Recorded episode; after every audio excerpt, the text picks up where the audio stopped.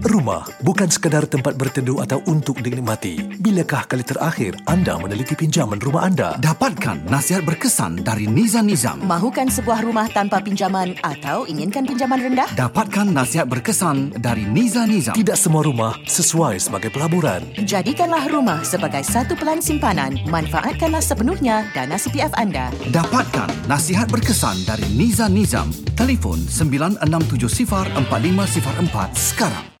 Assalamualaikum. Terima kasih kerana mendengar KRSG guys. Kami NNM Niza Nizam bersama Ejen dari Propnex. Setiap episod kami akan kongsi secara am informasi dan juga isu-isu berkaitan dengan rumah. Baiklah, episod kali ini kita akan menyentuh tentang hartanah. Milik siapakah? Milik siapakah? Gadis Bukan. ini. Baiklah. Ah, minta maaf eh, itu ter, salah radio. Ah, baiklah, ah, para pendengar KRSG, hari ini kita akan bincangkan ah, apa tu ah, kes ataupun isu yang ah, dalam dan juga isu yang mungkin sensitif ah, tentang ah, uh, apa tu uh, ownership. Basically uh, uh, manner of holding ataupun hak milik uh, HDB ataupun private property anda. Tapi kali ini kita akan bincang tentang HDB lah eh. Ya. Yeah. So mungkin sebelum tu kita nak put in context uh, there's there are two type of uh, apa tu Manner manner, of of holding, ataupun hak milik. Uh, mungkin Mansur nak jelaskan kepada pendengar.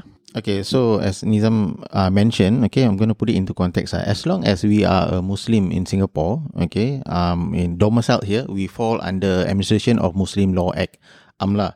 So coming back to property, okay, the two manner of holding that we are talking about is tenancy in common, uh, okay, and also apa, uh, joint tenancy. So the more common one is the joint tenancy lah, okay. So joint tenancy, what does it mean?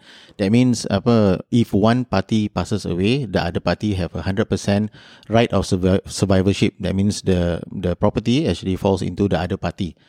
However, when it comes to apa um, tenancy in common, okay, the the share is more clearly defined. Kirakan macam let's say the the property is uh, owned 60% and 40%. So it's easily apa dispersed after lah. You can easily define what's the share of the property to be dispersed if the need comes to be. Okey, mungkin saya uh, terjemahkannya uh, joint tenancy ialah uh, kedua-dua pihak ataupun owners all the owners ada 100% equal share uh, of the property. So salah satu meninggal and all that yang hidup akan own the property 100% Secara mutlak. secara mutlak eh Hmm. uh, tidak boleh dipertikaikan pada konteks uh, masa kini eh.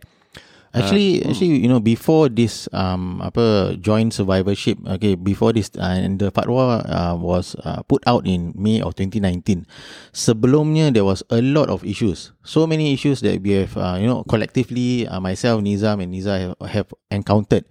And apa it has come to a head lah. So Alhamdulillah in 2019, um, you know, when they put out this uh, fatwa, you know, uh, on the joint joint tenancy and also tenancy in common, uh, you know, how the distribution is is like. Um, we see lesser cases lah. Correct. correct. Uh, but maybe Niza, you might want to share. No, before that, Yeah. I think a lot of people, I think uh, mungkin para pendengar KRSG ataupun ibu bapa atau datuk ni pernah eh terdengar kes di mana bila salah satu saudara ataupun pak cik meninggal, Oh yes. yes. yang lain semua, eh aku ada hak dalam rumah tu eh. uh, pasal Yeah, pak cik ni aku punya adik ataupun punya abang and all Ah, that kind of stuff. So kita telah, I think MUIS telah jatuhkan fatwa di mana very clear now eh. Hmm. Tidak boleh dipertikaikan dari segi mahkamah tinggi pun tentang uh, rule of uh, rule of survivorship where uh, especially joint tenancy is concerned. Hmm, silakan jadi Nisa. mereka t- kalau joint tenancy tu ada survivornya yang uh, adik-beradik atau itu tak boleh contest hak penjualan Betul. rumah Hmm, itu tak lah. boleh- tak boleh selit Hmm, lah. Tak boleh selit faraid lah. eh. tak ada.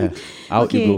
So yang tenancy in common pula uh, Yes. just want to add on. Okay basically kita pernah ada tenancy in common that is like 50-50. Dia husband and wife tapi dia nak 50-50 tapi under tenancy in common that means each of them own 50% of the share. Mm-hmm. So kalau bila part kematian itu uh, berlaku di antara mereka then uh, one party satu lah. have to buy over the share of the uh, death party atau they have to sell and then yang 50% tu harus difaraidkan lah. Uh, Ah, so ini pun telah didefinasikan secara mutlak oleh MUIS eh daripada segi uh, apa tu fatwa. Jadi Yeah. very clear nowadays. yes. Uh, so, So, but one okay. thing uh. Niza uh, Mansur uh, doesn't matter how much you pay eh It's not about Yes. the monthly payment ah, Saya bayar lebih No eh Kalau Yeah. you joint tenancy You bayar lebih ke Tak bayar lebih apa 100% you still own the property If any one of you passes Yeah, even for tenancy in common, kalau sekiranya you have 70-30, just because you pay 70% of the property, uh, the other party pay 30%, so that's the 70-30. Actually tak kira eh, uh, irregardless of the payment amount, okay, we're just talking about the share alone. Alright? Okay. So, So, kita, kita um, tak nak too technical mm. Tapi anda ada ada soalan I always boleh tanya NNM eh Baiklah Yeah, actually kita ada banyak kes-kes yang kita ingin kongsi, kongsikan yeah. tapi mungkin in the other episode. Tetapi sekarang saya nak kes uh, kongsi satu kisah yang kita ada ialah this uh, person nama Zul bukan nama sebenar. Bukan nama sebenar eh? Ah, okay Zul uh, dia ada isteri dan tiga anak perempuan. Okay, Okay. Uh, mereka uh, boleh mampu eh membeli executive flat di Woodlands. Uh, tetapi nama isterinya diletak sebagai essential occupier bersama anak-anak yang tiga perempuan itu. Jadi Isteri di tak ada sini, CPF ke? Isteri ada CPF. Okey, tetapi isteri tidak bekerja. Okay. Jadi yang suaminya uh, yang seorang bekerja meletakkan nama dia sebagai the only owner. So in this case is a sole ownership. Okay Okey, di sini kita ada sikit kebimbangan. Okey, sekiranya Zul dan isteri bercerai, apakah hak isteri dalam rumah itu?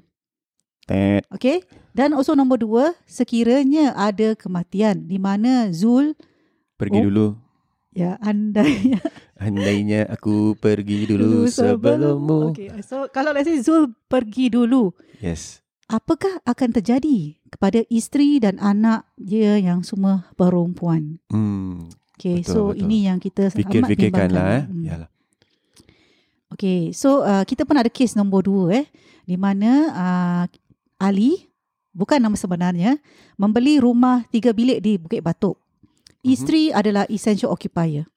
Okay, Ali dan isterinya actually bukan muda eh, is already maybe 60 plus. Okay, dan di ma- uh, di mana Ali pula meninggal dunia. Hmm. Dan uh, kita mendapat pengailan dari siapa? Dari anaknya. Anak si Ali ni. Kata, uh, Kak, saya ada berat lah. Pasal bapak saya meninggal. Dan saya masih kena bayar hutang rumah bapak saya.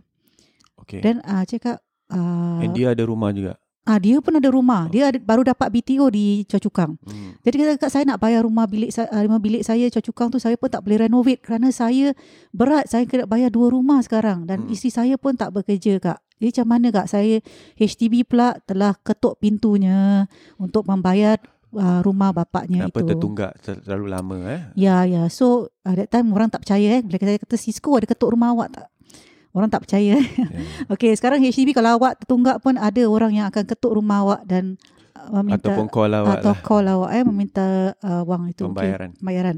Okey, so jadi bila saya lihat saya pun heran kenapa uh, Ali meninggal dunia dan ba- isterinya masih harus membayar rumah itu. Mhm.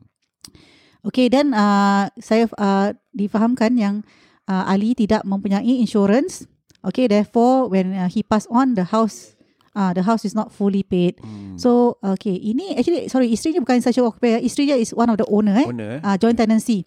Tapi ada hutang bila Ali meninggal dunia kerana tidak mempunyai insurance atau what we call HPS Sepatutnya kalau ada HPS Rumah tu akan terus fully paid. Fully paid akan If the HPS is 100%, eh? 100% Ah, mesti 100%, yes. Okay, 100% coverage. So in this case kan, uh, unfortunately kita tak boleh membantu uh, makcik tu kerana uh, mereka tidak ada uh, pendapatan. Okay, there's no income and all that. So we have to sell the house. Okay, dan di situ kerana ya, ibunya how to say, isterinya Ali masih actually have hak, right? Actually by right, whatever you sell, the money goes to her. Yes. Tetapi uh, ini terpulang kepada makcik tu sekiranya dia nak uh, membagikan atau faraid wang itu kepada anak-anak yang lain. Betul. Dan juga anaknya uh, bila dia call kita kan we explain to him maybe can since uh, maknya pun masih uh, dalam keadaan yang uh, usia tua jadi maybe can put into his her hospi- hospitalization punya account ke atau you know retirement Jika kita ikut uh, apa tu civil law eh sebenarnya tak perlu difaraidkan eh uh, because is uh, she is 100% owner since the husband has passed on tetapi kita ada kita harus lihat dari segi agama which we are not expert in eh hmm. uh, just uh, to make sure jika anda ada uh, soalan tentang ini insyaallah kita boleh utarakan pada Hmm. yang lebih uh, arif lah Ya, kita harus lihat kepada maqasidnya. Ya, insya Maqasid. Betul Ha? betul. Masya Okay. Eh tapi saya nak cerita lagi tu. Kalau boleh selit satu kisah tentang uh, somebody close to me, my own personal experience di mana uh, saya cakap lah arwah yai saya bila dia meninggal baru kita dapat tahu yang rumah HDB-nya he's the sole owner. Mhm. Ah. Jeng jeng Uh, jeng. Yeah. Sole owner. And then uh, arwah nyai saya time tu uh, dah dementia. Jadi you know dia tak boleh sign apa-apa and all that. So menjadi masalah. Bukan masalah menjadi macam satu beban lah in that sense you know. Jadi uh, Obstruction lah. obstruction. So Hmm. kita terpaksa engage lawyer, a lot of cost to just to check his CPF, just to make sure dah boleh appoint administrator untuk menjalani penjualan tu. kita akan cerita tentang administration and all this Yes. in the next episode. Correct. Tetapi actually what we're trying to say here, kalau anda mempunyai uh, plan yang ahead, anda harus tentukan hak milik siang-siang yang mutlak. Siang-siang jadi sekiranya ada kematian, tidak menjadi beban untuk mengambil uh, apa tu uh, lawyer to do the necessary nitty-gritty things to align everything lah. Jadi itu actually a lot of cost dan di mana uh, survivornya selalunya tidak mempunyai wang untuk membayar duit-duit lawyer ni Mungkin semua. saya Hmm. nak touch on the first uh, kita ada masa sikit eh nak touch on the first case di mana siapa nama tadi Zul eh Hmm. uh, kalau Zul berfikiran panjang uh, ingin isterinya sebagai essential occupier dia harus appoint an administrator walaupun masih hidup supaya jika apa-apa berlaku somebody can take over and do the administration of the house Hmm. uh, tetapi uh, yang lebih ideal kerana isteri tidak bekerja dan anak-anak perempuan important uh, isteri juga harus uh, jadi sebagai co-owner lah ya ah, mesti jadi, ada apa tu? jika berlaku pada Hmm. Zul, apa-apa berlaku, kematian, at least anak beranak, isteri ada. Tempat perlindungan, coverage, ya. Actually, why we are Mhm. why we are sharing this topic, even though it's heavy, eh, is Yeah. because we want to create an awareness, lah. Even though it's on this uh per small small sharing, but at least uh, I we hope that you can take the the steps or the actions to find out more on what you can do. Ya, ya ber- berlaku eh pasal just to just to divert sikit eh.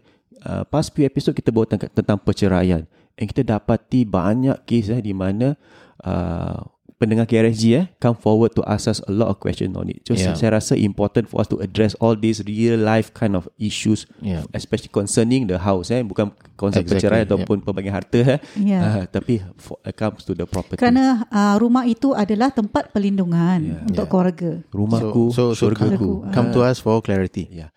So, para pendengar KRSG, jika anda, keluarga, sanak saudara, teman-teman ada apa-apa soalan tentang perumahan, there's only one number to call nine six seven zero four five zero four. Exactly.